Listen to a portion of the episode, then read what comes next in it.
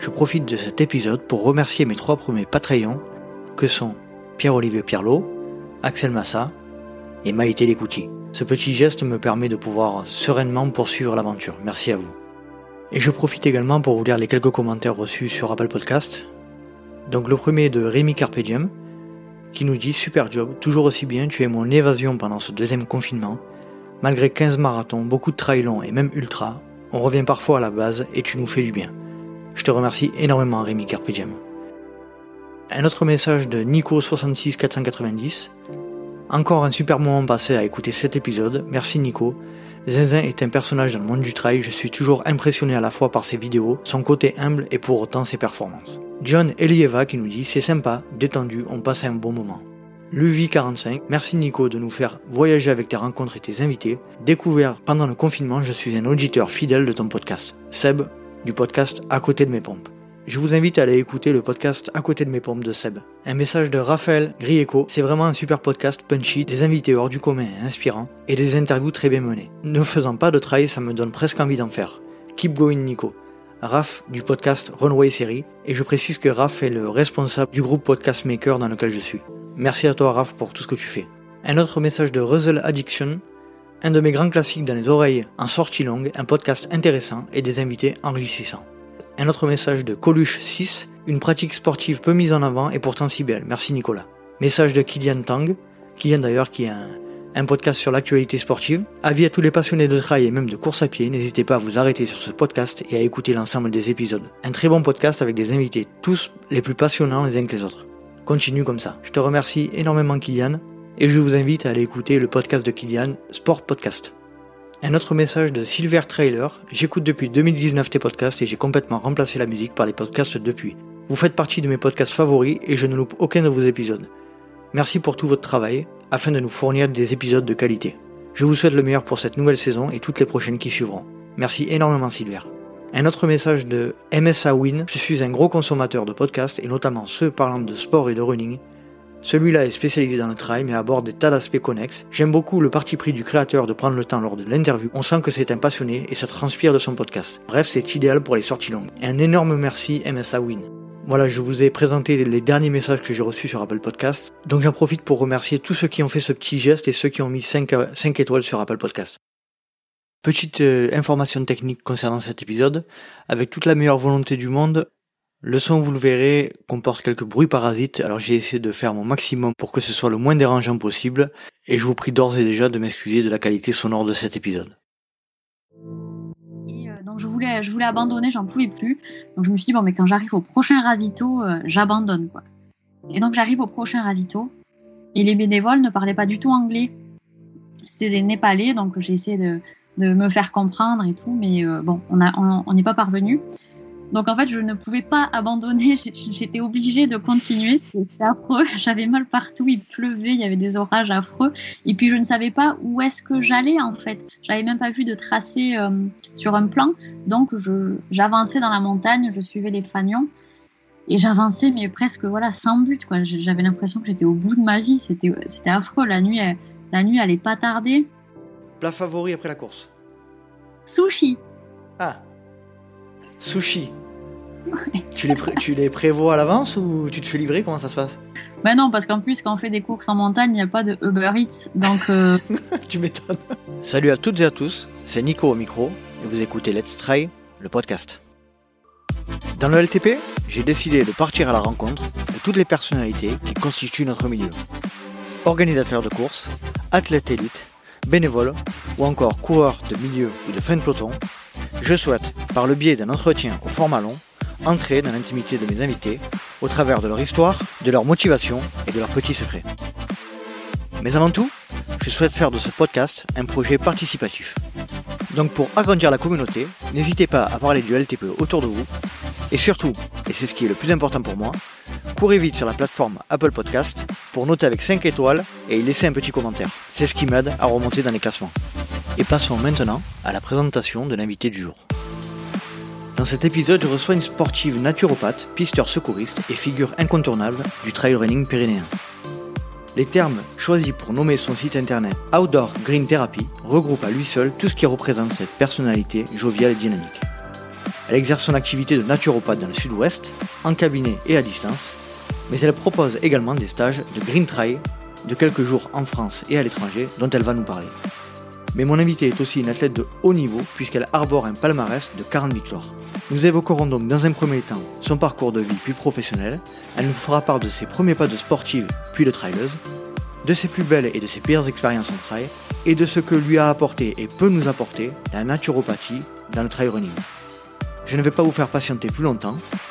Voici ma conversation avec Safia Lise Saïgui. Ce soir, je suis avec Safia Lise. Safia Lise, je te, je te souhaite la bienvenue et je te remercie de, nous rejoindre sur le podcast. Merci beaucoup, euh, Nico, de m'avoir invité. Je suis euh, honorée de, faire partie des, de la liste d'invités. Ah ben, je t'en prie, c'est normal. Euh, Safia Lise, déjà, euh, comme on le fait habituellement dans le podcast, pour ceux qui ne te connaissent pas, est-ce que tu pourrais te présenter en quelques mots si possible? Oui, donc je m'appelle Safia Lise, j'ai 29 ans. J'habite dans un petit village de montagne dans les Hautes-Pyrénées. Euh, côté professionnel, j'ai plusieurs casquettes, c'est-à-dire que l'hiver, je suis pisteur secouriste depuis plusieurs années en station de ski. Mais je suis aussi naturopathe spécialisée dans l'accompagnement de sportifs, principalement euh, d'endurance. D'accord. Tu peux évoquer avec nous ton parcours depuis ton enfance, donc tu as toujours grandi dans ce village des Pyrénées? Oui, pas très loin. Hein. Je suis restée euh, proche, euh, proche de la vallée. On est dans le 66, là On est où? Le 65. 65. Ouais, 66, c'est Pyrénées-Orientales. Ouais. Euh, moi, c'est vraiment les Pyrénées centrales, on va dire. Et j'ai toujours, voilà, j'ai toujours habité en montagne. C'était vraiment quelque chose d'important pour moi. puis voilà, j'ai eu une enfance, on va dire, classique pour quelqu'un des montagnes. Donc, je faisais du ski tous les hivers et et voilà, de fil en aiguille, je suis devenue pisteur. D'accord. Euh, dans un environnement de village montagnard, donc avec une, une station de ski à proximité? Oui, il y avait plusieurs stations de ski à proximité, donc c'était assez pratique. Après, j'étais pas forcément. Euh, j'aimais pas forcément aller au ski club et compagnie. Mmh. Euh, c'était pas quelque chose qui me, qui me plaisait. Cette, la compétition ne me plaisait pas trop. Donc, euh, je restais, euh, j'allais au ski, mais pas forcément un ski club. Alors, est-ce que tu peux nous citer la, station de ski euh, dans laquelle tu allais? C'est une toute petite station familiale des, Hautes-Pyrénées. Ça s'appelle Val-Louron. Mmh c'est, c'est pas, c'est vraiment, c'est vraiment tout petit. C'était vraiment familial. C'était super sympa de, de pouvoir apprendre dans ces conditions. Quoi. C'était, c'était vraiment chouette. Alors moi, euh, je suis désolé, je parle déjà de moi. Euh, la seule fois où je suis allé skier dans les Pyrénées, donc je fais du, je fais du snowboard, hein, euh, j'ai eu droit à une fracture de la clavicule en, en, cinq morceaux, donc c'était dans la station des Angles. D'accord. Je sais pas si tu connais. Ouais, non, non, loin de chez moi, ouais. C'est pas loin de chez toi. chez moi. Plus ou moins, plus ou moins. D'accord. ton environnement familial, frères, sœurs, tes parents, comment ça se passe? Fille unique. Fille unique. Fille unique. Euh, j'avais pas forcément une famille euh, de sportifs. Euh, c'est plutôt une famille qui était dans l'hôtellerie et restauration, donc rien à voir avec la nutrition, le monde du sport. Mais voilà, tout le monde, tout le monde skiait. J'ai un oncle qui est prof de ski, donc tout le monde, tout le monde avait quand même une petite culture sport sans forcément pratiquer. Puis on était au bord, tous les ans il y avait le Tour de France qui passait devant chez nous, donc il y avait quand même quelque chose qui, touchait le sport. Et euh, donc tu disais hôtellerie-restauration, euh, tes parents avaient le, ont un, hôtel ou un restaurant, c'est ça? Oui, voilà, c'est de la famille euh, du côté de ma mère. depuis plusieurs générations, ils ont un hôtel, un restaurant. Et donc j'ai grandi un petit peu dans ce milieu. Il, est encore en fonctionnement, enfin, c'est-à-dire, tu peux faire de la pub, hein, n'hésite pas. Hein. Donc c'est à Haro et c'est sur la route du, du, Tour de France. Presque chaque année, ils passent même devant l'hôtel, donc l'hôtel d'Angleterre. Donc un chouette hôtel avec une piscine, des parcours trail à proximité. Donc c'est un endroit sympa pour des vacances. Et toi, donc depuis toute petite, tu as baigné dans ce milieu-là, hôtellerie-restauration? Oui, voilà, exactement. Ben, pendant les vacances, j'y travaillais. C'était c'était sympa. On voyait du, on voyait, il y avait beaucoup de cyclistes du coup qui venaient qui venaient à l'hôtel et c'était J'aimais bien ce milieu. On voyait, euh, il y avait l'effort, mais il y avait aussi le côté euh, après l'effort qui était sympa. On voyait qu'ils prenaient du bon temps. Il y avait beaucoup d'Américains, d'Australiens, donc c'était euh, chouette de découvrir le monde sans vraiment voyager. Mais c'était voilà des, des, gens qui venaient chez nous, donc c'était c'était sympa. Et euh, cet hôtel-restaurant, il, euh, ils étaient, euh, il est dans la famille donc depuis des générations. Tu dis, et toi, tu as grandi depuis depuis bébé là-dedans, donc tu as tes premiers, t'as travaillé, t'as commencé à travailler un peu avec tes parents, quoi. Voilà, c'est ça. Les petits, les petits boulots d'été, on va dire, c'était avec en cuisine. J'aimais bien, j'aimais bien la cuisine, et donc voilà, je, je me mettais en cuisine pendant l'été. D'accord. On va parler un petit peu d'école. Tu étais euh, dans une école à proximité de ton village. Euh, comment ça se passait? Oui, j'avais la chance d'avoir euh, même un collège dans, dans, mon village. Donc c'est vrai que quand on a en ville, ça paraît normal, mais quand en montagne, ben, j'avais des, amis d'école qui devaient faire trois quarts d'heure de bus le matin, même plus, pour, pour venir au collège. Donc moi, j'avais la chance d'être sur place. Donc Ensuite, j'ai dû partir au lycée. là, par contre, j'ai dû être interne parce que c'était loin de chez moi. Et c'était aussi loin des montagnes. Et c'est vrai que ça, ça a été, euh, c'était difficile de vivre euh, en ville. Bon, c'était vraiment une toute petite ville, hein, mais pour moi, c'était la ville déjà. Et euh, c'est pas une période que j'ai que j'appréciais, quoi, d'être loin des montagnes. Je les voyais au loin, on voyait là à l'automne quand elles commençaient à blanchir, mais de pas y être, de pas ressentir bah, l'énergie quand même qui se dégage des montagnes, c'était euh, c'était pas évident, ouais. Tu les tu les avais jamais quittés jusqu'à jusqu'au lycée? C'est ça, voilà. pas, euh, pas agréable comme sensation. Je me sentais vraiment euh, loin, quoi. Je me sentais pas à ma place finalement. Tu, quand tu étais au lycée, donc tu étais en internat, c'est ça? Oui, en internat, ouais. Et donc, ouais, une période compliquée, quoi, par rapport à ça. Oh oui, franchement, j'ai pas du tout. Enfin, y a plein de gens me disent ah les années lycée, c'est vraiment mes meilleurs souvenirs. Bon, c'était pas non plus le calvaire, hein, il faut pas exagérer, mais euh, pour se développer, je trouve comme je comme j'aurais voulu. C'est vrai que s'il y avait eu le lycée euh, dans les montagnes, ça aurait été quand même sympa. Mais j'avais quand même de la chance parce qu'il y avait une section montagne au lycée, une section montagne. Donc de temps en temps, on allait quand même euh, en montagne. Donc c'était euh, j'arrivais quand même à avoir mes petites bouffées d'air pur. Ta bouffée d'oxygène. Ouais, voilà. Et donc, du coup, tu montrais aux autres comment ça se passait en montagne, quoi. Pas vraiment, parce qu'on était quand même tous intéressés, on sortait tous, voilà, tous les gens qui venaient de la vallée avaient pris cette section pour justement euh, pouvoir s'échapper un petit peu plus de la ville. Donc, euh, on s'entraidait, on apprenait aussi euh, beaucoup de choses. Donc, c'était. On, avait de la chance d'avoir cette section dans notre lycée, ouais. Donc, qu'est-ce que tu passes comme, comme. Tu es en, bac général, c'est ça, à cette époque-là? Ouais, c'était un bac général. clairement, moi, j'ai je euh, l'ai pas passé parce que c'était vraiment pour moi. Alors j'avais les capacités, j'avais de très bonnes notes à l'école, mais je l'ai pas passé pour deux choses. Donc la première, c'est celle que j'ai évoquée, c'était d'être loin des montagnes.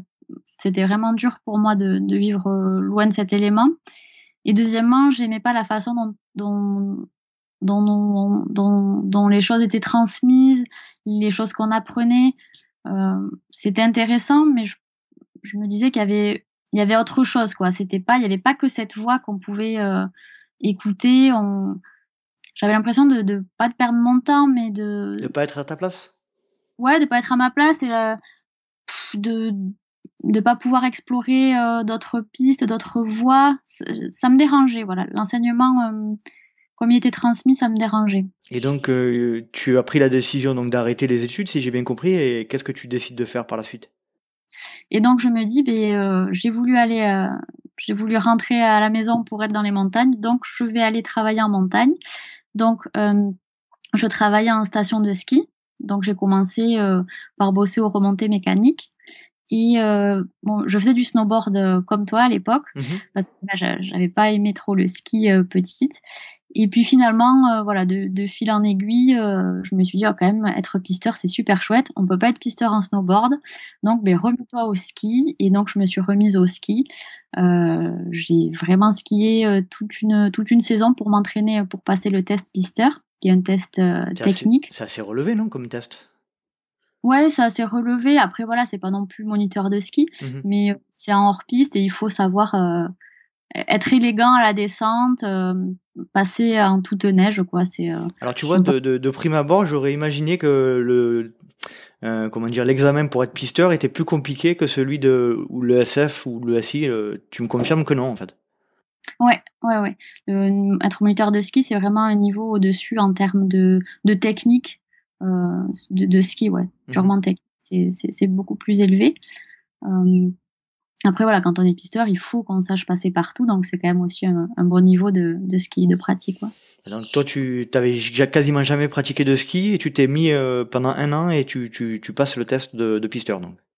Voilà, je le passe en me disant que je ne l'aurai pas parce que c'est c'est rare de l'avoir du premier coup. C'est rare, c'est ça arrive, mais bon, c'est ça arrive pas non plus souvent. Je suis une fille, je suis un tout petit gabarit. Mmh c'est quand même un métier qui est physique. Donc je me dis bon, j'y vais pour voir. Et j'ai eu de la chance, je l'ai eu, je m'en suis bien sortie ce jour-là. Donc j'ai eu le j'ai eu le test. Et après ça va très vite. On fait la formation donc de secourisme et, et ensuite on est on est opérationnel. On a un stage d'un mois et puis après on est opérationnel. Raconte-moi un peu la, formation secouriste. C'est de la théorie, de la pratique, les deux? Alors, ça, se décompose en deux parties, c'est-à-dire qu'on a une partie théorique, c'est le secourisme euh, qu'on apprend tous. Je suis allée le passer dans une grande ville, euh, ce, stage de secourisme à Toulouse. Et ensuite, euh, on a quand même le secourisme appliqué au milieu montagnard. Et là, c'est ça va être technique, ça va être sur le domaine skiable. Donc il faut savoir euh, euh, accéder sur les zones où il y a des blessés, les évacuer euh, de ces zones-là. Et donc là, ouais, ça va être quelque chose de technique. On est tous les jours sur le terrain, on est dehors, donc c'est super chouette. quand il fait beau, c'est super chouette. Quand il y a la tempête, c'est un peu plus compliqué. Sûr. Voilà, on est, on est dehors, on est dans les éléments, et c'est vraiment ce que je cherchais, pour être, être au cœur, au cœur de la nature, au cœur des éléments. Donc tu, tu obtiens ce, ce, ce diplôme, c'est un diplôme, c'est ça? Oui, et tu, tu, commences à, hum, tu commences à travailler du coup après ça? Oui, je suis restée dans la même station euh, où je travaillais et euh, j'ai changé de, de, service. Donc je suis arrivée euh, parmi une équipe de 25 pisteurs hommes. la petite Safialis qui est arrivée, qui fait 1m50. Mais j'avais beaucoup d'appréhension. Je me disais, oh là là, ça va pas être évident, tout ça. Et finalement, ben, ça s'est bien passé. Ils ont bien vu que ben, si j'étais là, c'est parce que je savais bosser. Et, on, s'est tous très bien entendus. Et puis, euh, les saisons qui ont suivi, il y a d'autres filles qui sont arrivées. Donc, c'était chouette aussi de pouvoir travailler euh, avec, euh, avec d'autres filles. On, s'entraidait bien et, et ça amène quelque chose d'autre au métier. On, pense différemment. C'est mmh pas, pas une légende, quoi. C'est y a un problème, on va pas agir de la même façon parce que inévitablement, on n'a pas la même force physique, par exemple. Donc, on va essayer de mettre en place d'autres d'autres stratégies pour, pour arriver à, à parvenir à nos fins. Donc c'est euh, c'est intéressant comme approche. Tu arrives, tu es dans une équipe de 25 bonhommes. Euh, t'es pas, t'es pas vieille, t'as quel âge à l'époque? Tu as 25 ans, non? Je devais avoir 24, euh, ouais, 24 ans. Ça doit pas être évident quand même, j'imagine, euh, d'arriver dans un contexte pareil. Oui, j'étais la plus, la plus jeune aussi, voilà, la seule fille. Mais bon, on se dit que les hommes, les hommes de la montagne, ils sont bourrus et pas forcément euh, euh, aidant, mais euh, ça n'a pas du tout été le cas. Quoi. C'était, ils ont été bienveillants, ils voulaient me montrer le métier, donc ils voulaient m'apprendre comment bosser. donc c'était, c'est une, une, chouette période. Et du coup, tu t'es mis dans quelle position, toi, d'ouverture, effectivement, peut-être aussi une femme qui arrive dans un milieu exclusivement d'hommes? Et qui se sent déjà de base euh, pas à l'aise, peut-être que toi tu t'es senti à l'aise dès le début et euh, il y a eu moins, il n'y a pas eu de soucis de, de comportement. Du coup, ça s'est peut-être bien passé pour ça aussi. Oui, parce que voilà, je suis arrivée, je faisais déjà euh, du trail, j'avais déjà mon petit niveau en trail, donc ils savaient que, physiquement, j'étais présente, quoi. J'étais pas là, j'allais pas de suite me reposer sur eux. donc ça, c'était c'était un point important quand même, je pense ça les, ça les a rassurés entre guillemets de voir que ben, j'avais la caisse, je pouvais porter euh, mmh euh, des charges, je pouvais euh, voilà physiquement sur de l'endurance, j'avais le même niveau qu'eux, voire mieux donc donc ça, ça passait. Après c'est sûr que ben oui des charges trop lourdes, ben non forcément je pouvais pas les porter. Mais euh, voilà, sur certains secours, bah, c'était bien qu'il y, ait une, nana qui arrive. Euh, ça, ça, pose parfois un petit peu. Euh, sur certains blessés, ils aiment bien avoir une femme, ça les rassure. Tu as l'air posé en plus, donc tu, dois, tu devais rassurer pas mal les victimes. Oui, voilà. Donc c'est, on se complète tous. Quoi. C'est vraiment un travail d'équipe. Quoi. Être pisteur, on peut pas être pisteur seul. La montagne, c'est, c'est un beau milieu, mais c'est quand même un milieu austère, hostile. Donc il faut il faut pouvoir s'entraider et, on y arrive tous avec ben, nos différences, nos forces. On a voilà, chacun a ses points forts et il faut les exploiter. Mhm. On y arrive. Du coup, tu, tu, ne peux travailler que l'hiver dans cette station ou tu travailles aussi l'été ou c'est saisonnier du coup? Oui, c'est saisonnier. Et euh, en plus, avec euh, le réchauffement climatique, les saisons, elles sont quand même de plus en plus courtes. Alors, je te coupe, mais c'est une petite station euh, de moyenne altitude ou ça va haut? C'est quel contexte? Le pied de la station, il est à 1700 et puis ça monte jusqu'à 2003. Voilà, pour les Pyrénées, c'est une. C'est pas mal. Une grande station, ça, ça, fait partie des, des, grandes stations des Pyrénées. Tu peux répéter le nom je... C'est Saint-Lary. Saint-Lary. Saint-Lary-Soulin. D'accord. Et donc, euh, combien de temps tu restes euh, pisteur secouriste euh, Comment ça se passe tes premiers temps là-bas? Alors, les belles années où on a beaucoup de neige, où la météo est avec nous, ça va être une saison de 4 mois environ. Donc, c'est pas comme dans les Alpes où eux, ils peuvent faire des saisons de 5 ou 6 mois. Mais nous, voilà, dans les Pyrénées, c'est plutôt des saisons de course, on va dire, de 4 mois. Et donc, le reste de l'année, ben, il, faut, il faut pouvoir faire autre chose. Et euh, c'est comme ça que je me suis tournée un petit peu vers la naturopathie. D'accord. Naturopathie. Est-ce que tu peux nous expliquer déjà dans les grandes lignes ce qu'est la naturopathie? Oui, alors la naturopathie, euh, c'est une vision, c'est une approche où on a une vision globale de la personne euh, avec des techniques naturelles. C'est-à-dire que par exemple, si un athlète vient me voir pour des tendinites chroniques, euh, je vais pas me, contenter de lui donner euh, des plantes anti-inflammatoires. Ça fait partie du protocole, bien sûr. Mais on va essayer d'aller chercher pourquoi il a euh, ce, terrain inflammatoire. On va voir par exemple l'alimentation. Qu'est-ce qui fait que dans son alimentation, peut-être, il pourrait y avoir un terrain inflammatoire? Et, euh, donc voilà, on essaie d'avoir vraiment cette vision euh, globale. Et côté pratique, euh, un naturopathe, il va travailler avec des huiles essentielles, euh, des plantes, des oligo-éléments et surtout euh, la nutrition. Moi, je me suis spécialisée en nutrition sportive et c'est vraiment un, facteur important dans la performance, mais aussi pour son bien-être au quotidien. D'accord. Pour revenir à la, au commencement de l'histoire, qu'est-ce qui t'a donné envie de, de choisir cette branche-là? Je pense que c'est voilà, c'est mon évolution personnel à travers le sport. Je pense vraiment qu'il m'a amené à la naturopathie. De base, j'avais quand même une vie, euh, une vie saine. C'est vrai que quand j'ai commencé, par exemple, à allonger un petit peu la distance en, course à pied, euh, ben, je me suis posé la question, mais qu'est-ce que je vais manger? Donc, ben, au début, j'ai fait un peu comme tout le monde. Je suis allée euh, à Decathlon et j'ai acheté des petits tubes avec des mixtures étranges à l'intérieur. Je, vois très bien de quoi tu parles. Là, ça m'a pas vraiment réussi. Digestivement, c'était pas top. Euh, et je me suis dit que c'était quand même bizarre parce que dans la vie de tous les jours, j'avais une approche très euh, naturelle.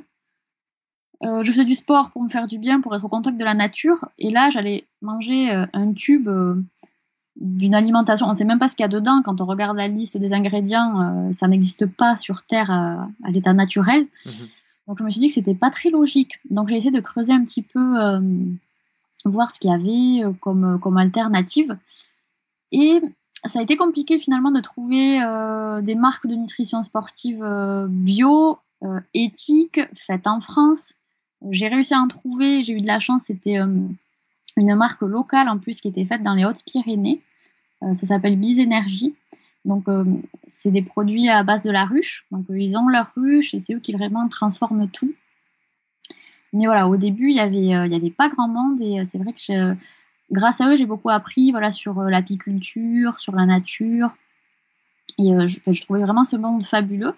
Et dans leur entreprise, il y avait une naturopathe qui connaissait mais, plein de choses sur les plantes, sur tout ce qu'on peut voilà, trouver comme, comme méthode naturelle. Oh, je trouvais ça vraiment fabuleux. Et je me suis dit, ben, mais pourquoi pas moi finalement Et c'est comme ça donc que je, euh, de fil en aiguille, je me suis retrouvée ben, sur les bancs de l'école, euh, en ville, loin des montagnes. Et pour une euh, bonne raison. Voilà, pour une bonne raison. J'avais un objectif. Je savais que je voulais faire ça aussi pour me spécialiser dans l'accompagnement de sportifs. Mhm. Donc voilà, j'avais j'avais mon objectif qui était défini, j'avais ma ligne d'arrivée donc je savais, euh, je savais où j'allais. Est-ce que tu peux évoquer avec nous la formation de naturopathe? Comment ça se passe? Combien de temps ça dure? Donc tu l'as dit, c'est en ville. Euh, C'était dans quelle ville déjà?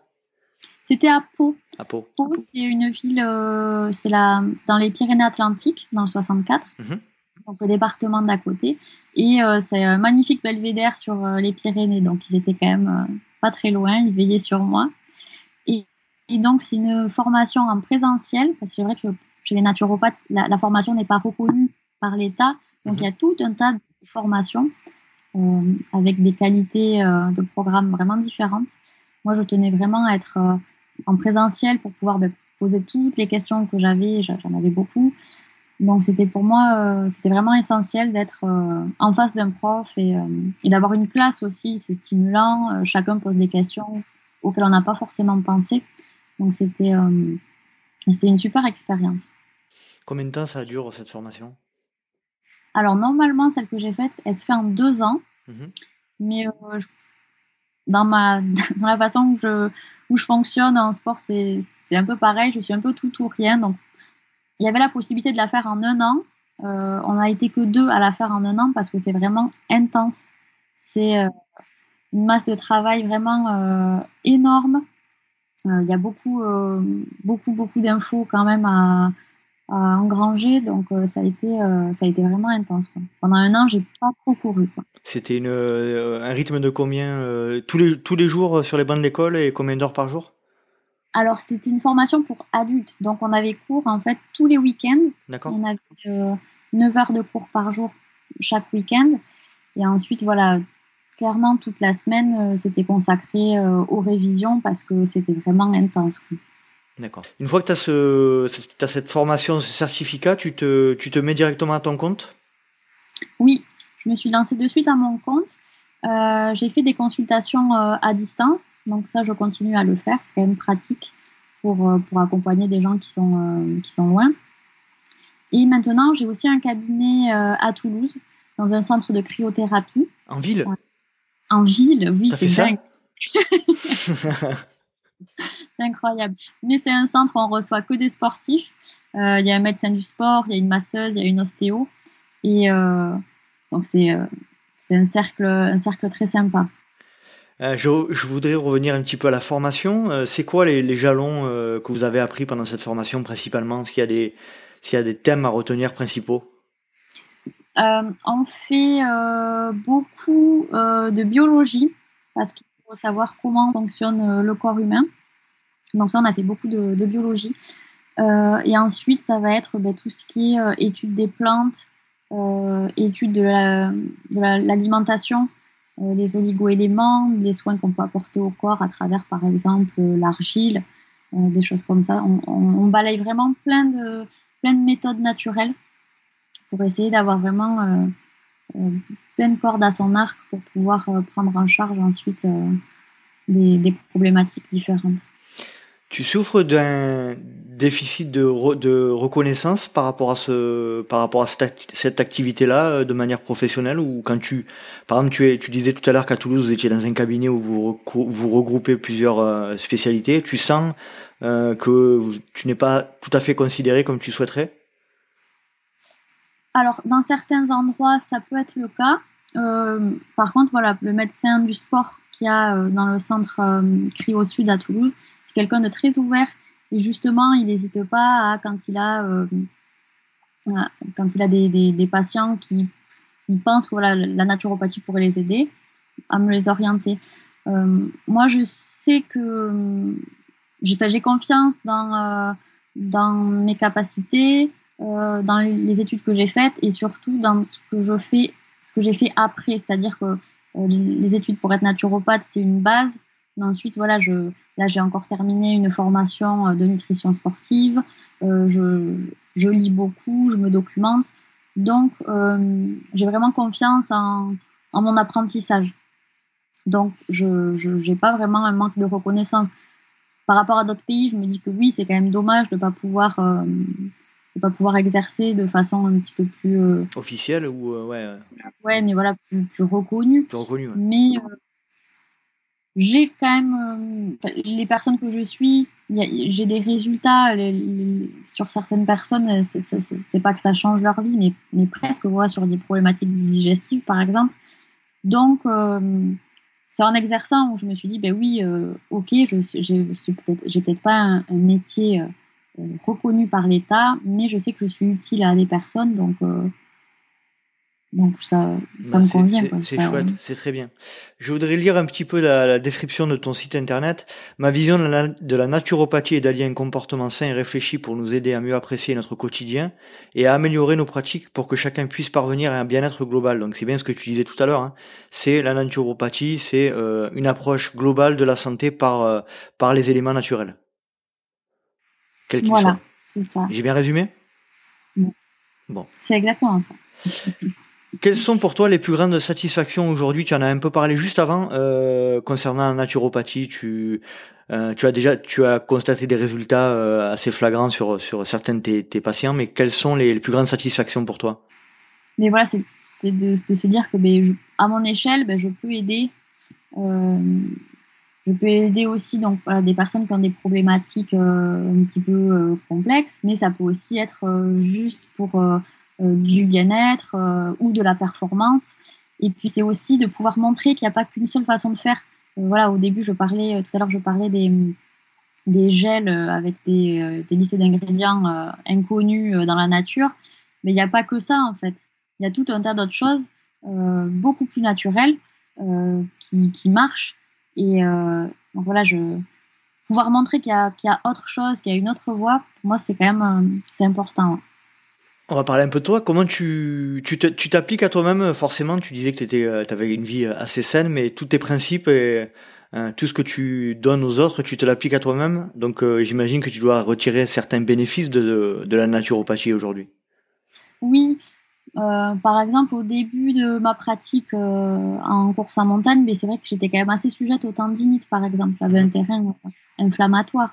J'avais des, des, petits soucis digestifs aussi. Et c'est vrai que ben, en changeant un petit peu mon alimentation, donc sans parler de régime, euh, de régime végétarien ou de régime, euh, voilà, sans parler de ça, juste en, faisant quelques petits ajustements, ben, j'ai plus ces petits soucis, par exemple. Donc, euh, au quotidien, ben, c'est bien pour mon sport, mais c'est aussi bien pour, le, pour mon quotidien. Donc, donc ça, on, voit de suite voilà, qu'il y a des, il peut y avoir des, des, points, des points positifs et facilement accessible parce que parfois, là, quand on parle, quand je dis voilà que je change un petit peu de façon de, manger, euh, je ne mange pas que des graines, je vous rassure. euh, de la viande, je peux boire euh, du vin. voilà, la naturopathie, c'est pas être triste en mangeant euh, ces trois graines en espérant vivre 300 ans. Ben, c'est juste adapter un petit peu ben, son quotidien à la façon dont on vit, tout simplement voilà, c'est facile, euh, c'est pas austère, c'est pas un truc de farfelu, du luberlu, c'est euh, revenir, facile. revenir à, à, quelque chose de plus simple et plus, euh, et plus, plus naturel, quoi, globalement. Exact. J'ai une question parce que moi, je, tu, tu parlais des tendinites tout à l'heure. Moi, je mhm. suis quelqu'un qui a, qui a constaté, alors ça n'a pas trop de rapport, mais un petit peu quand même, une, une corrélation entre tendinite et alcool. Est-ce que tu peux me parler un peu de ça? Oui, ah, tu, as vu juste. C'est-à-dire que euh, l'alcool, ça va avoir tendance à acidifier, entre guillemets, euh, le corps. Parce que techniquement, en, ce moment, on voit beaucoup de choses sur l'équilibre acido-basique, sur euh, l'acidification du corps. Techniquement, c'est impossible d'avoir un corps acide, sinon ben, on est dans le coma ou on est mort. Mmh. Donc, le corps essaye justement de contrer une possible acidification. Et donc, l'alcool, en l'occurrence, euh, ça va vraiment venir acidifier le corps. Donc, le corps, il va être sur un terrain inflammatoire. Donc, forcément, euh, les tendons, ils vont, euh, ils vont en pâtir. le corps, pour essayer justement d'équilibrer un petit peu cette balance acido-basique, il va essayer d'aller piquer des minéraux là où il y en a, pour essayer que ce, pour que ce soit moins acide.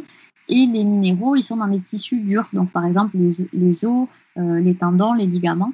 Donc forcément, c'est là où on va avoir... Euh, euh, les tendons vont être un petit peu... il y aura moins de minéraux, ils vont être enflammés, et donc forcément, l'alcool n'aide pas, pas avoir une bonne santé des tendons. Et en, plus, c'est, ça joue aussi sur l'hydratation générale. Ça, ça déshydrate l'alcool, il me semble-t-il, non? Si je dis pas de bêtises. C'est exact, ouais. Ça, déshydrate. Donc, sur un corps déshydraté, on, est fait quand même d'une grande partie d'eau. Donc euh, nos tendons, euh, nos ligaments, nos muscles, ils ont besoin d'eau pour être souples, pour être élastiques. Euh, là, si, tu as un tendon tout sec, que tu n'as plus de minéraux, ben forcément, ça ne va pas être va pas être en bonne santé. Tu vas le ressentir. Et est-ce une légende que le rosé est plus favorable à la, à la tendinite que, le, que les autres vins? Le rosé, spécialement, je ne sais pas. Euh, en tout cas, si tu dois choisir euh, du vin, il vaut mieux prendre du vin rouge. Ouais, c'est le cas. des tanins, euh, donc ça c'est bon pour, tout un tas de choses, pour, pour la santé cardiovasculaire.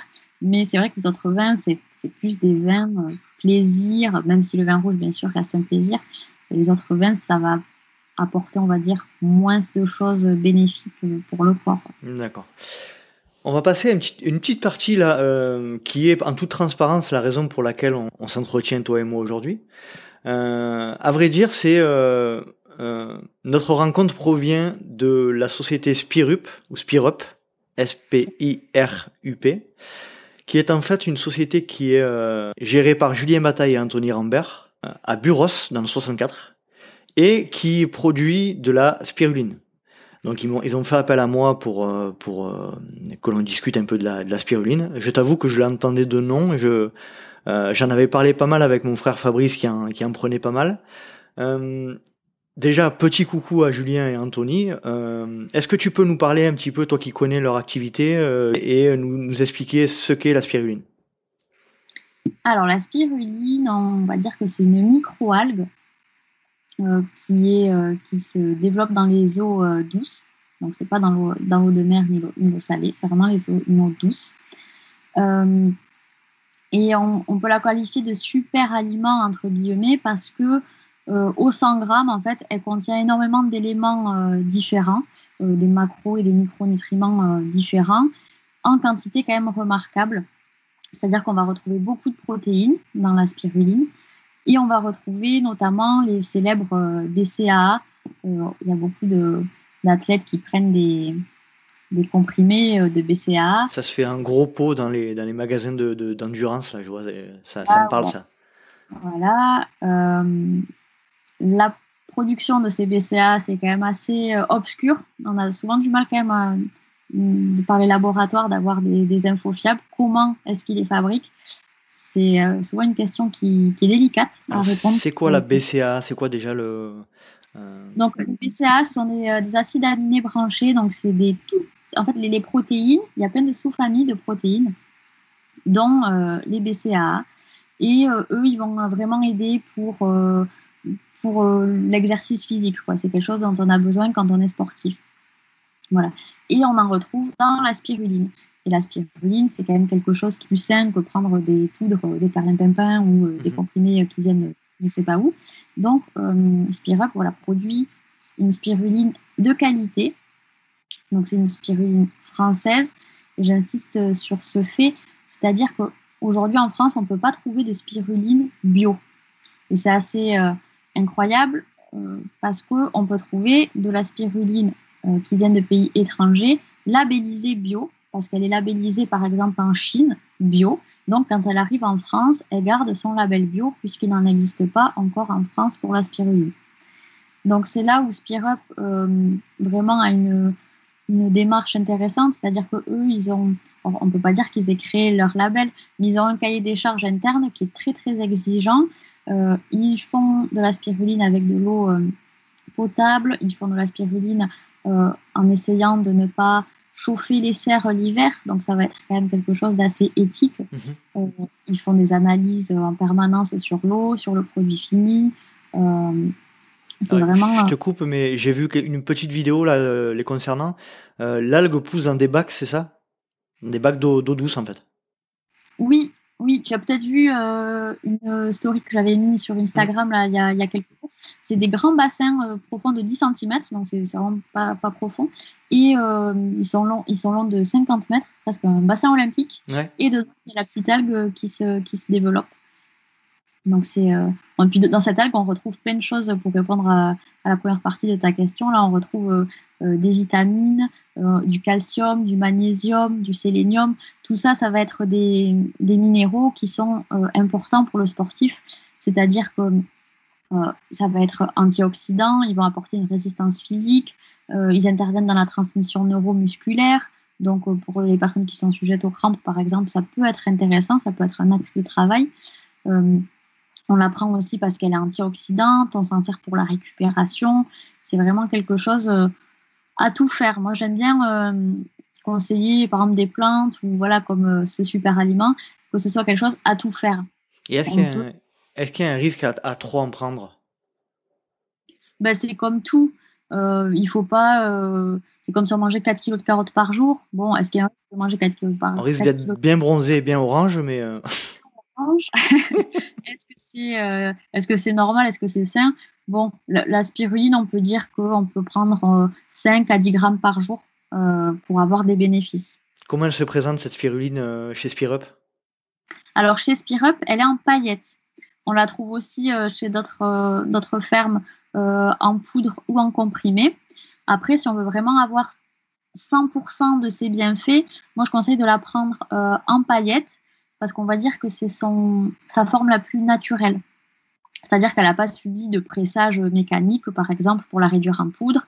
Et si en plus on doit la mettre en comprimé, ben, il va y avoir ensuite un agglomérant euh, qui va se rajouter à la pression mécanique dessus. Donc forcément, elle va avoir perdu un petit peu de ses euh, propriétés. Ses propriétés Donc la paillette, euh, après voilà, il faut aimer le goût. Moi, je ne cache pas que j'aime pas tellement, tellement le goût quand même, c'est un, coup d'algue, hein.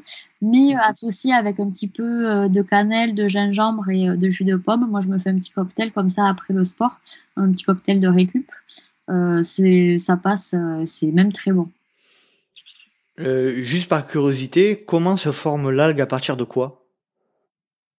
Ça, il faudra que tu vois avec, avec Anto et Julien. Mmh je sais que voilà, ils ont ils ont une mer entre guillemets et ensuite euh, quand euh, quand il y a assez de chaleur quand il y a assez de lumière ben, l'algue va pouvoir se développer euh, toute seule entre guillemets et pour être ensuite récoltée. Très bien. Bon ben merci merci pour ces précisions et, comme je disais tout à l'heure un, un, coucou à, à, Julien et Anthony de la de la spiruline Spirup on va passer à la partie euh, un peu plus sportive te concernant. Tu en as parlé tout à l'heure euh, euh, légèrement. Est-ce que tu peux nous parler de tes premiers pas de, sportive? Alors, mes premiers moments de sport.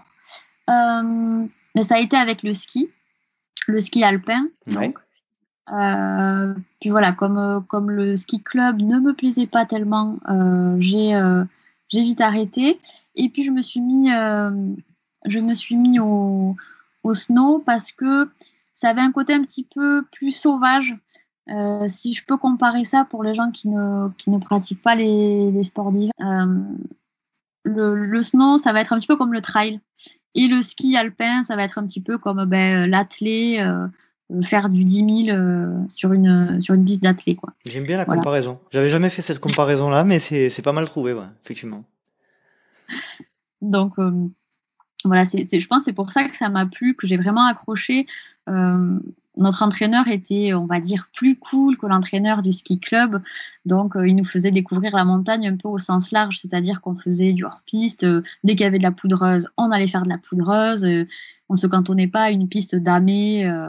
C'était vraiment plus voilà, la, liberté et on pouvait explorer un petit peu plus par nous-mêmes. C'était vraiment, vraiment chouette. J'aimais bien cette, cette vision du sport.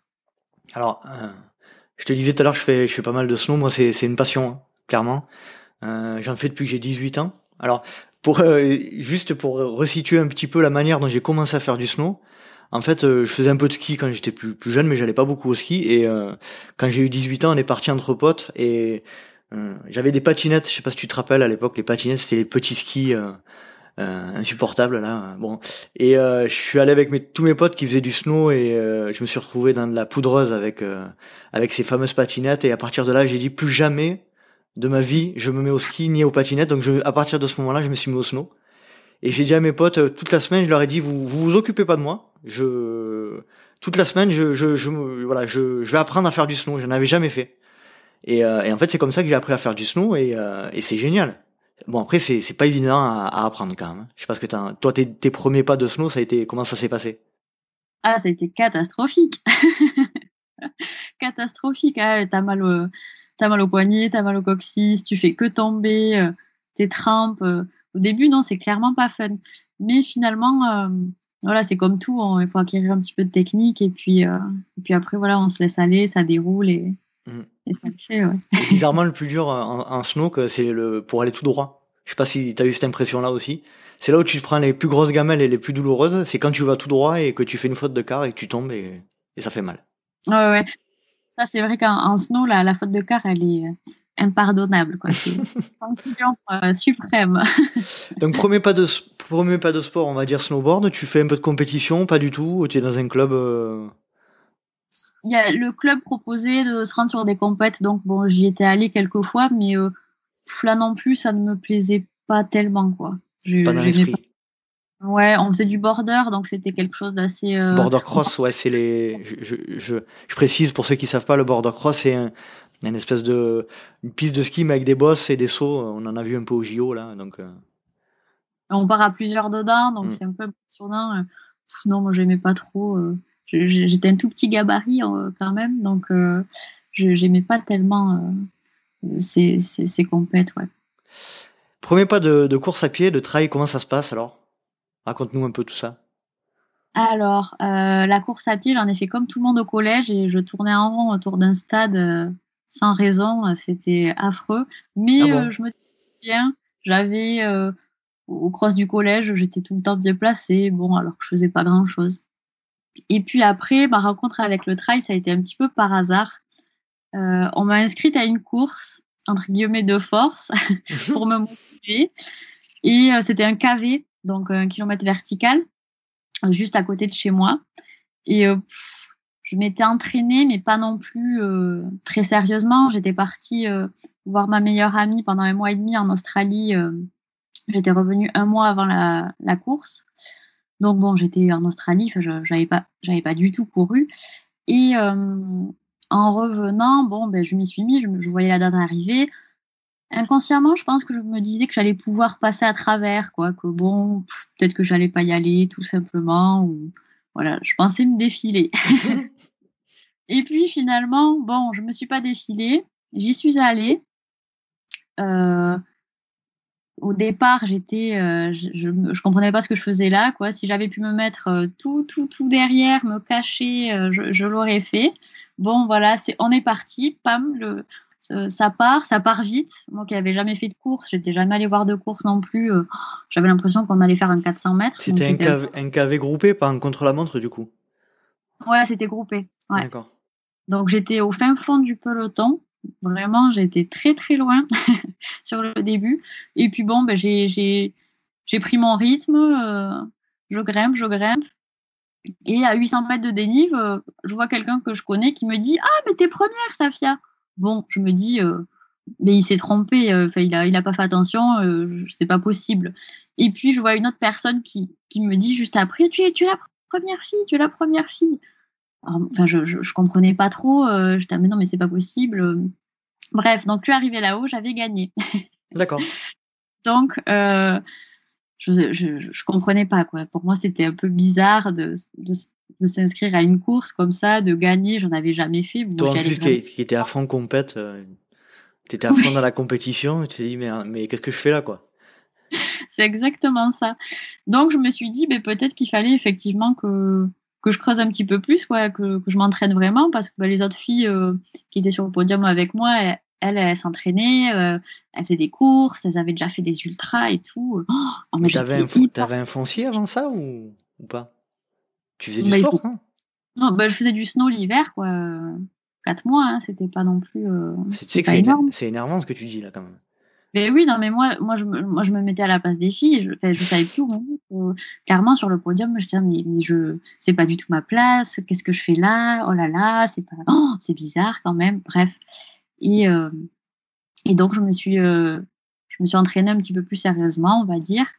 Et, euh, et ça a porté ses fruits parce que oui, j'ai eu d'autres résultats par la suite. Donc c'était c'était un chouette hasard, on va dire. Justement, euh, on va aller un peu plus loin dans ta pratique du trail. J'ai vu que tu avais quand même remporté un certain nombre de courses. Alors c'est beaucoup euh, vers chez toi. Euh, j'ai vu Trophée du Vignemal. Alors je connais pas toutes les courses, hein, étant pas très proche géographiquement. Marathon pas tout trail, course des refuges. Si tu devais en sortir, allez, deux courses de toutes celles que t'as, auxquelles tu as participé, tu, tu sortirais lesquelles? En termes de, résultats? Non, en termes d'expérience. En termes d'expérience. Celles, qui t'ont, celles qui t'ont marqué, euh, tu vois, celles que tu retiens en premier là. Ouais. Euh, ça va être euh, le trophée du Vignemal. parce que c'est vraiment. donc j'avais gagné cette course. Alors tu peux la situer? C'est où? C'est à Cotteret, donc dans les Hautes-Pyrénées toujours. D'accord. c'est un marathon, donc format 42 km avec 2005 de dénive. Euh, pour les Pyrénéens, c'est vraiment une course mythique. Euh, la première édition, elle a eu lieu en 1904 et c'était destiné uniquement aux guides de haute montagne. En fait, c'était vraiment un challenge pour, euh, entre eux. Il n'y a pas eu beaucoup d'éditions en 100 ans. Il y a eu 10 éditions, donc c'est vraiment une course quand même rare, on peut dire ça. Puis voilà, c'est mythique, c'est le, départ du village, euh, on monte au sommet qui est à 3298 mètres. C'est le plus ah haut euh, sommet des Pyrénées françaises. D'accord. C'est euh, pour les Pyrénées, c'est un sommet qui est qui est légendaire, qui est mythique. il est splendide en plus quand on le voit en photo. C'est vraiment une très belle montagne. C'est le Mont Blanc des Pyrénées, quoi. Voilà. ouais, ça c'était vraiment côté émotion. Ça a été au début de la course à pied, je m'étais dit, oh là là, si un jour je gagne le trophée du Vignemal, oh, bah, presque j'arrête de courir. Quoi. Alors c'est sûr que c'est pas l'UTMB, c'est pas des grandes courses comme mmh. ça. Euh, moi, ça m'attire pas tellement ce, genre de course. Moi, je, suis voilà, plutôt dans le dans le, ressenti, euh, le, tout ce qu'on peut avoir voilà, autour de, cette course qui est... Euh, L'authenticité plutôt? Voilà, c'est hyper authentique. On part de côté, il y a un seul ravito euh, sur les 42 bornes, euh, c'est de l'eau. Il n'y a pas de ravito. C'est voilà, c'est euh, c'est pas de l'alpinisme, mais on part avec un petit baudrier, avec une petite longe. On a deux mousquetons quand même pour se longer pour, atteindre le, sommet. Donc, c'est une très très belle course. Et ils ne la font pas chaque année. Donc, c'est. voilà, je l'ai fait deux fois et j'aimerais vraiment la refaire. J'appelle ça, moi, le syndrome Daft Punk. Euh, moins tu vois les choses et plus tu as envie de les, voir. Tu vois, les, les, mecs, ils sont toujours avec leur casque et ils, voilà. Bref, euh, tu as, le, as le record de, de, la course, il me semble? Oui, j'ai le record euh, de la course. On est deux à avoir le record. Euh, on l'a pas établi en plus la même année, c'est rigolo, mais on a mis exactement le même temps. C'est vrai? Notre grande coureuse des, des Pyrénées. Donc, c'est chouette. Ouais, c'est cool. Si tu as une deuxième course à retenir? Une deuxième course à retenir, c'est dur là, parce qu'il y en a plusieurs qui ont été, euh, qui ont été grandioses.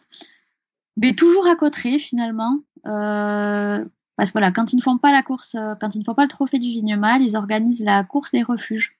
C'est une course de 53 km avec 3500 mètres, il me semble, de dénive de, mémoire. Et c'est une course ultra technique. Je pense qu'il y a 50 km de cailloux. D'accord. Voilà c'est épuisant. À la fin, euh, donc j'avais gagné aussi cette course.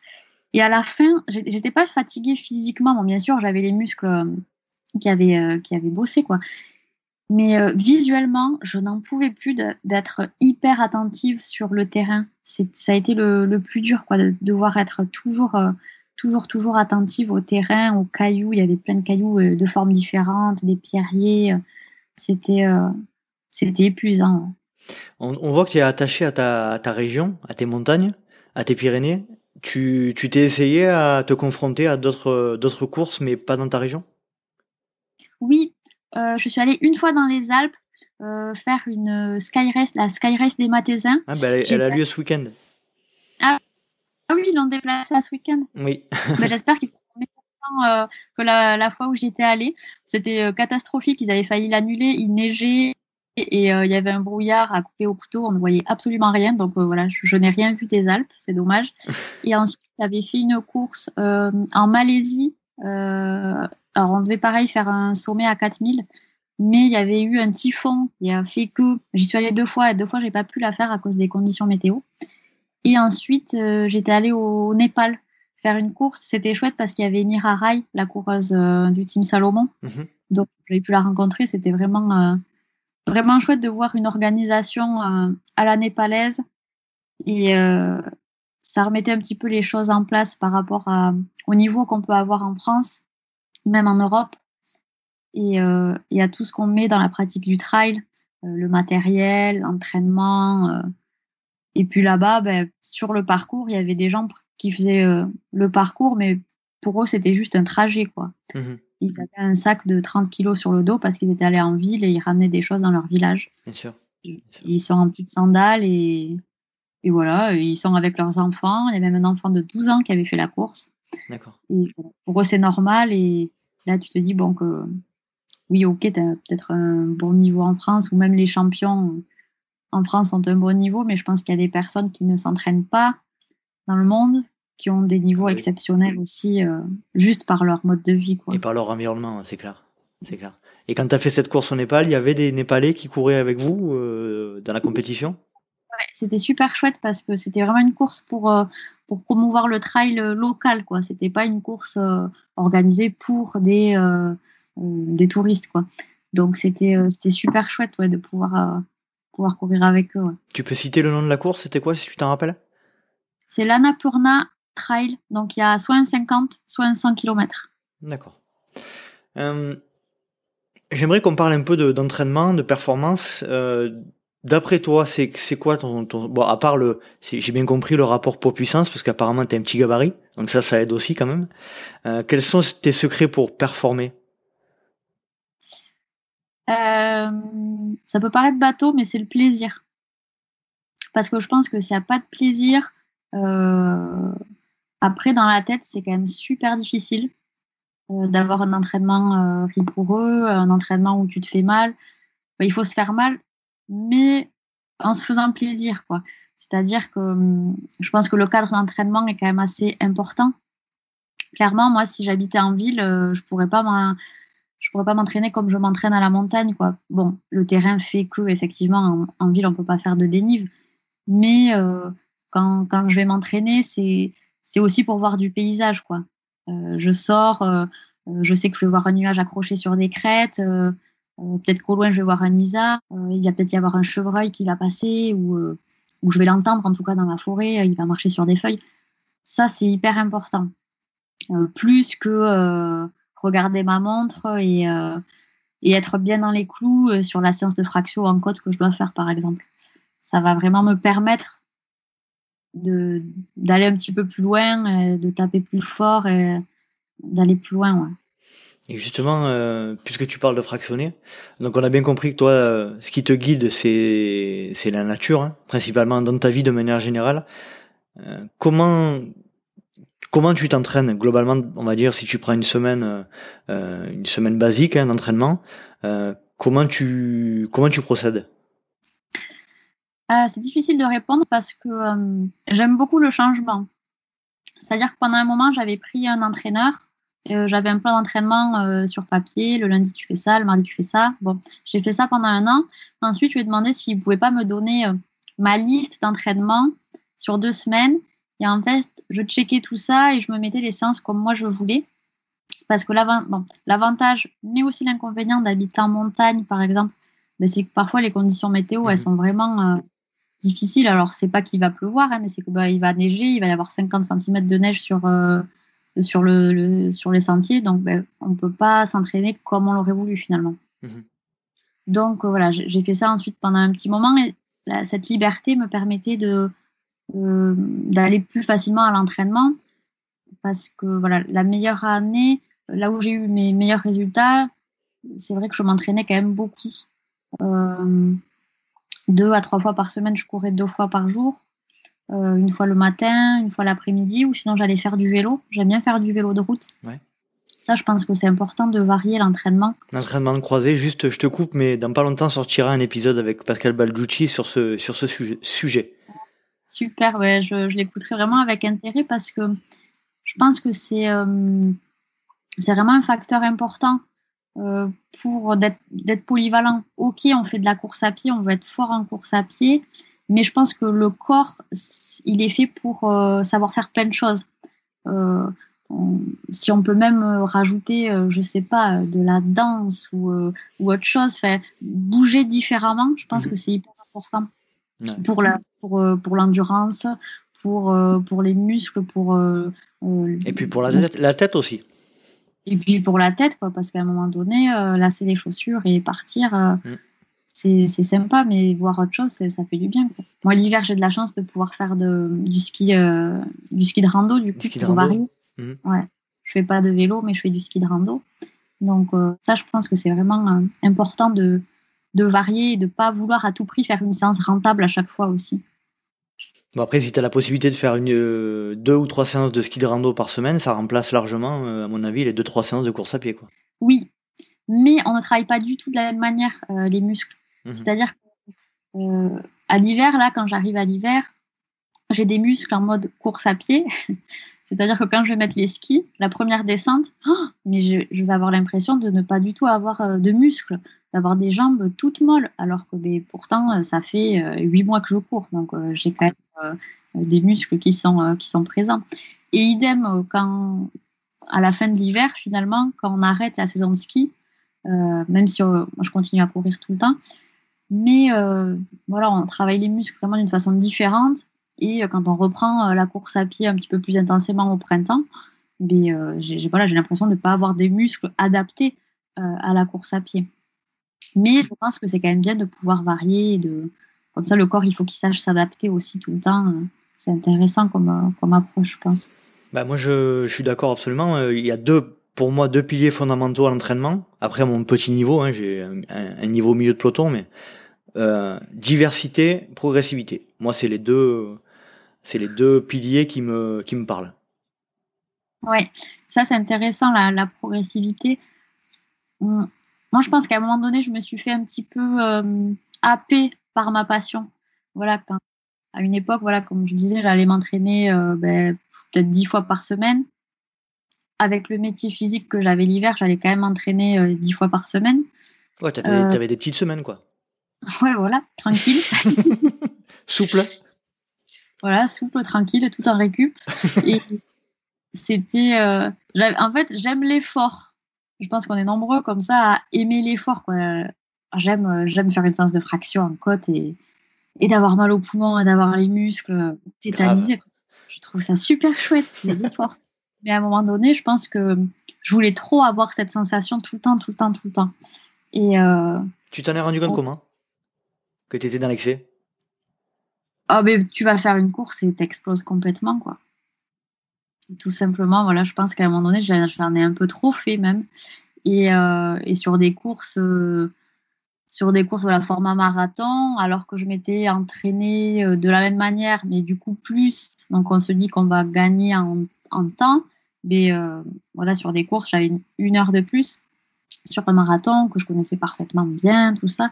Donc là, tu te dis que, ben, que ton corps, il, il, est fatigué. Quoi. Il faut peut-être lui laisser le temps de, de récupérer tranquillement et qu'il se fasse du bien euh, autrement euh, sur du fraction. Quoi. Il y a, d'autres choses. Comme dit souvent Pascal, le repos, c'est l'entraînement.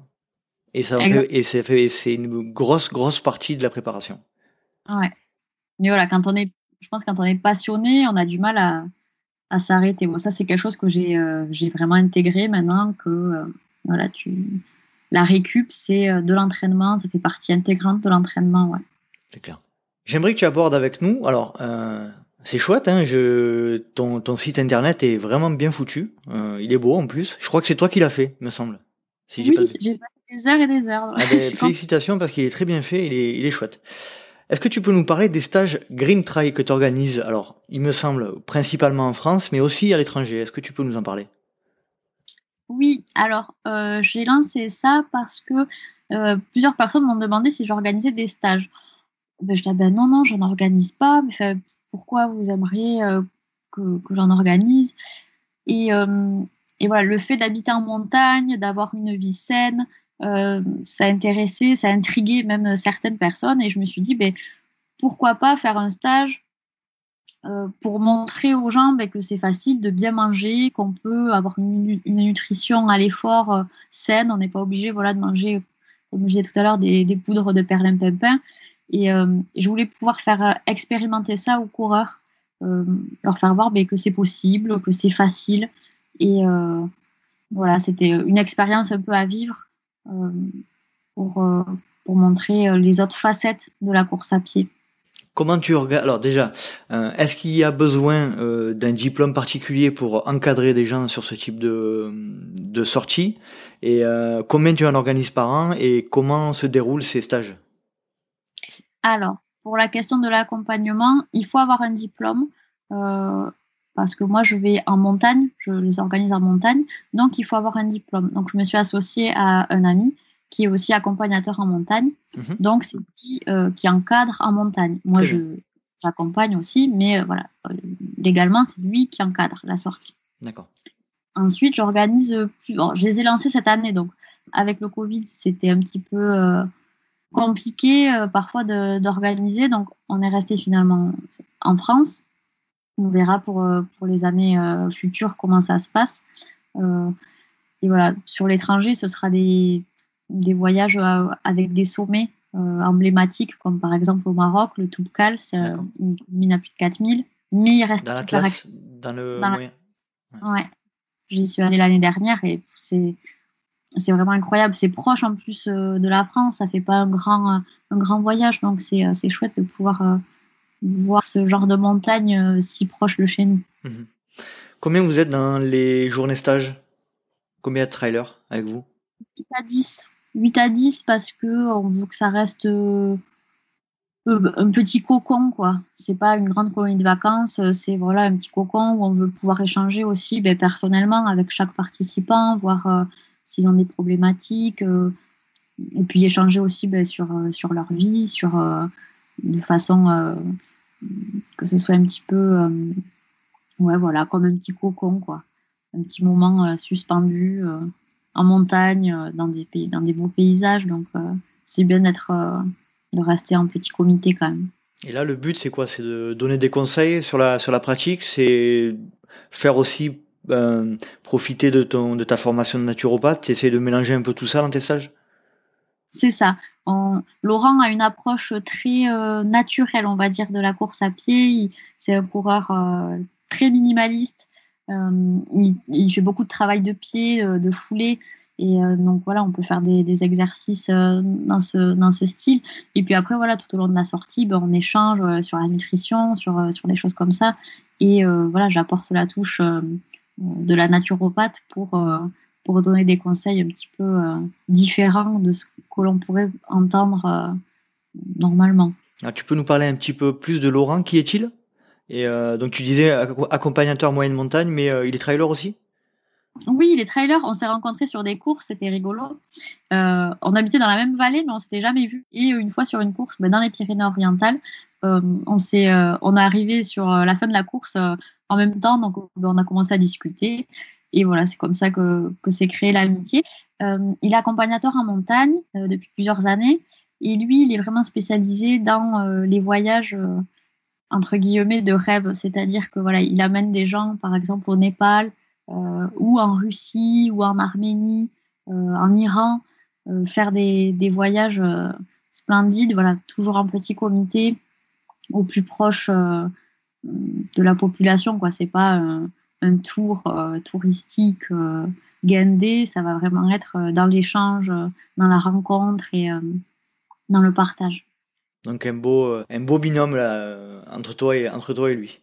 Euh, je vous invite tous à aller sur Outdoor, Outdoor Green Therapy pour, pour voir un peu ce que, ce que Safia et Laurent proposent. on va passer au moment breveté, corporate LTP, le moment extraordinaire. nos comments sur le jeu de mots. Euh, c'est un moment unique lié au trail, pas forcément le plus beau, mais le plus atypique et dont tu te souviendras toujours. Est-ce que tu aurais quelque chose en magasin? Alors, ben, ça va être sur la course dont je parlais tout à l'heure au Népal, euh, la, Napurna la, Race. Euh, en fait, je voulais abandonner. J'étais mais lessivée. C'était, je m'étais blessée l'été d'avant, c'était au mois d'octobre la course. Je m'étais fait une entorse assez grave de la cheville, donc pendant quatre mois, j'avais pas couru mais je m'étais déjà inscrite sur cette course et je voulais absolument la faire. Donc, je me suis lancée sur la course. J'ai pas eu de soucis de cheville, donc ça, c'était le, bon, le bon point. Mais voilà, j'avais pas assez d'entraînement. J'étais mais exténuée. La course était vraiment difficile. Donc, c'était un 50 km. Mais on n'avait pas eu vraiment de détails euh, du parcours. Donc, on savait pas trop où est-ce qu'on allait. On savait pas non plus combien il y avait de dénive. On savait qu'il y en avait au moins 2000, mais pas sûr. au final, je crois qu'il y en avait 3008. Et euh, donc, je voulais, je voulais abandonner, j'en pouvais plus. Donc, je me suis dit, bon, mais quand j'arrive au prochain ravito, euh, j'abandonne, quoi. Et donc, j'arrive au prochain ravito. Et les bénévoles ne parlaient pas du tout anglais. C'était des Népalais, donc j'ai essayé de, me faire comprendre et tout. Mais euh, bon, on n'est on, pas parvenu. Donc en fait, je ne pouvais pas abandonner, j'étais obligée de continuer, c'était affreux, j'avais mal partout, il pleuvait, il y avait des orages affreux, et puis je ne savais pas où est-ce que j'allais en fait, j'avais même pas vu de tracé euh, sur un plan, donc j'avançais dans la montagne, je suivais les fanions, et j'avançais mais presque voilà sans but j'avais l'impression que j'étais au bout de ma vie, c'était affreux, la nuit, la nuit elle pas tardée, et puis tout d'un coup je suis arrivée, et j'étais presque déçue d'arriver parce que souvent, bah, sur la fin des courses, on sait quand c'est bientôt la fin. Je m'étais perdue, donc en fait, j'avais fait 5 km en plus, donc je ne savais plus comment me référer euh, par rapport à ma montre. Et puis, ouais, j'étais presque déçue d'arriver parce que j'avais pas eu le temps de me dire oh, oh là là, l'arrivée, elle est là-bas, c'est profite euh, de tes derniers mètres et tout. Pouf, tout d'un coup, je suis arrivée. Et voilà, j'étais presque déçue d'être arrivée alors que j'avais voulu aussi euh, abandonner quelques heures plus tôt.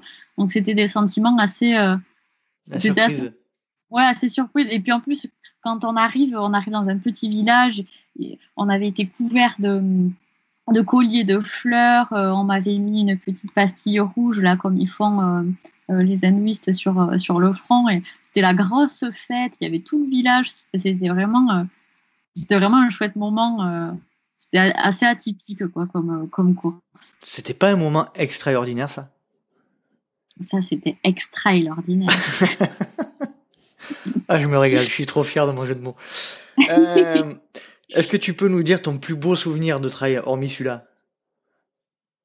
Bien, Je vais me répéter parce que ça va être le trophée du Vignemal. Voilà, cette course mythique.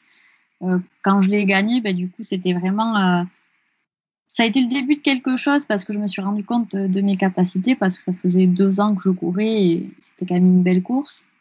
Et puis en même temps, voilà, ça a été la, entre guillemets, la fin de quand on commence à courir et qu'on est complètement innocent et que oh, on fait des courses et c'est rigolo, enfin, c'est chouette. À partir de ce moment, j'ai voulu un petit peu plus euh, être sérieuse à l'entraînement ou des choses comme ça. Mais ça reste vraiment euh, ouais, mon plus beau souvenir. Ça, ça restera gravé toujours. Et le pire souvenir pour toi? Ah, le pire Le pire? Ah, je ne sais pas. Je sais pas. Bah alors, bah toujours sur cette course, alors, le trophée du Vignemal, l'année d'avant, je l'avais fait. Et euh, à 3000 mètres, il y avait une tempête de neige. Et euh, j'avais un peu honte parce que j'étais partie en. Il n'y avait pas de matos obligatoire, en fait. Donc j'étais partie euh, light, quoi, au plus light. J'avais honte, quoi, parce qu'en étant pisteur secouriste, en bossant en montagne. Ça, marque, ça marque mal un peu quand même. C'était pas terrible, quoi. Et ouais, j'avais eu super froid, c'était vraiment l'horreur. D'accord. Euh, on va parler un petit peu du, de la communauté. Qu'est-ce que tu penses de, de l'esprit trail et de la communauté aujourd'hui? Euh, J'avais bien aimé, euh, j'avais écouté l'épisode avec Greg Vollet. Mhm. Ah, on en parle souvent de celui-là. Il disait, c'est vraiment l'image que j'en ai en fait. lui, en fait, il a beaucoup pratiqué le VTT il y a eu l'apogée du VTT et ensuite, ben, après une apogée, forcément, il y a un gros vide après. Euh, j'espère que le trail n'est pas en train de vivre euh, son apogée. Et euh, la situation actuelle fait qu'il n'y a plus beaucoup de courses, mais on se rend compte ces dernières années qu'il y a énormément de courses. il ne faudrait pas voilà, que les courses entre elles se, se mangent et. Ouais, à, méditer. J'espère que j'espère que ça va durer le plus longtemps possible. Moi, comme je disais à Camille là, dont l'épisode va sortir prochainement, là, parce que là on enregistre, on est euh, mi-octobre, donc il sortira euh, d'ici une petite semaine. Euh, j'ai l'intime conviction que ça, ça, va devenir un sport majeur. Je sais pas pourquoi. Majeur, j'entends majeur, un sport qui va durer. c'est un sport facile. C'est-à-dire que voilà, le VTT, il a eu euh, peut-être son apogée, ensuite il a connu euh, la périclité un peu, mais voilà, c'est un, sport. Euh, il, y a de la il y a vachement de technique, il y a de la mécanique, tout ça. la course à pied, ben, tu prends tes baskets, en gros, et ben, tu, pars, tu cours. Voilà. Et il, te faut, il faut juste des baskets et un peu de nature à côté de toi pour, pour courir et pour, pour qu'il y ait du trail. Quoi. Donc c'est vrai que c'est quelque chose de, facile et les gens le recherchent de plus en plus. Je pense, euh, j'habite en montagne cet été, euh, il y, a eu, y a eu beaucoup, beaucoup de monde en montagne, donc on voit que les gens avaient vraiment envie euh, d'être plus proche de la nature, de voir autre chose. Donc forcément, il va, ça va continuer, mais j'espère que ça va continuer dans la bonne voie, quoi. Parce que la nature, cet été, c'est bien que les gens aient voulu venir en montagne, mais c'était trop en fait. La montagne, elle n'était pas elle pouvait pas accueillir autant de, autant de monde. Quoi. Les, sentiers étaient complètement saturés, euh, il y avait beaucoup de déchets. Bon, ça, maintenant, dans le milieu trail, il y a beaucoup d'infos qui est faite, il, y a, de moins en moins de déchets. Mais quand même, quand on passe euh, sur des sentiers euh, après de grosses courses où il y a beaucoup, beaucoup de coureurs, on voit bien que le sentier, il y a eu quand même des, des, dégâts qui ont été faits dessus. il y a toujours des piles qui traînent parce que mais il faisait nuit et les gens ont changé les piles de leur frontal. Alors, je dis pas qu'il est qu'il est balance dans la nature. Mais voilà, tu la mets dans ta poche, tu es fatigué, euh, tu la mets pas bien, tu recommences à courir, pouf, ça tombe. Et euh, oui, tu ne voulais pas polluer, mais ta pratique a fait que finalement, ben, quand même, euh, il y a quand même eu un impact.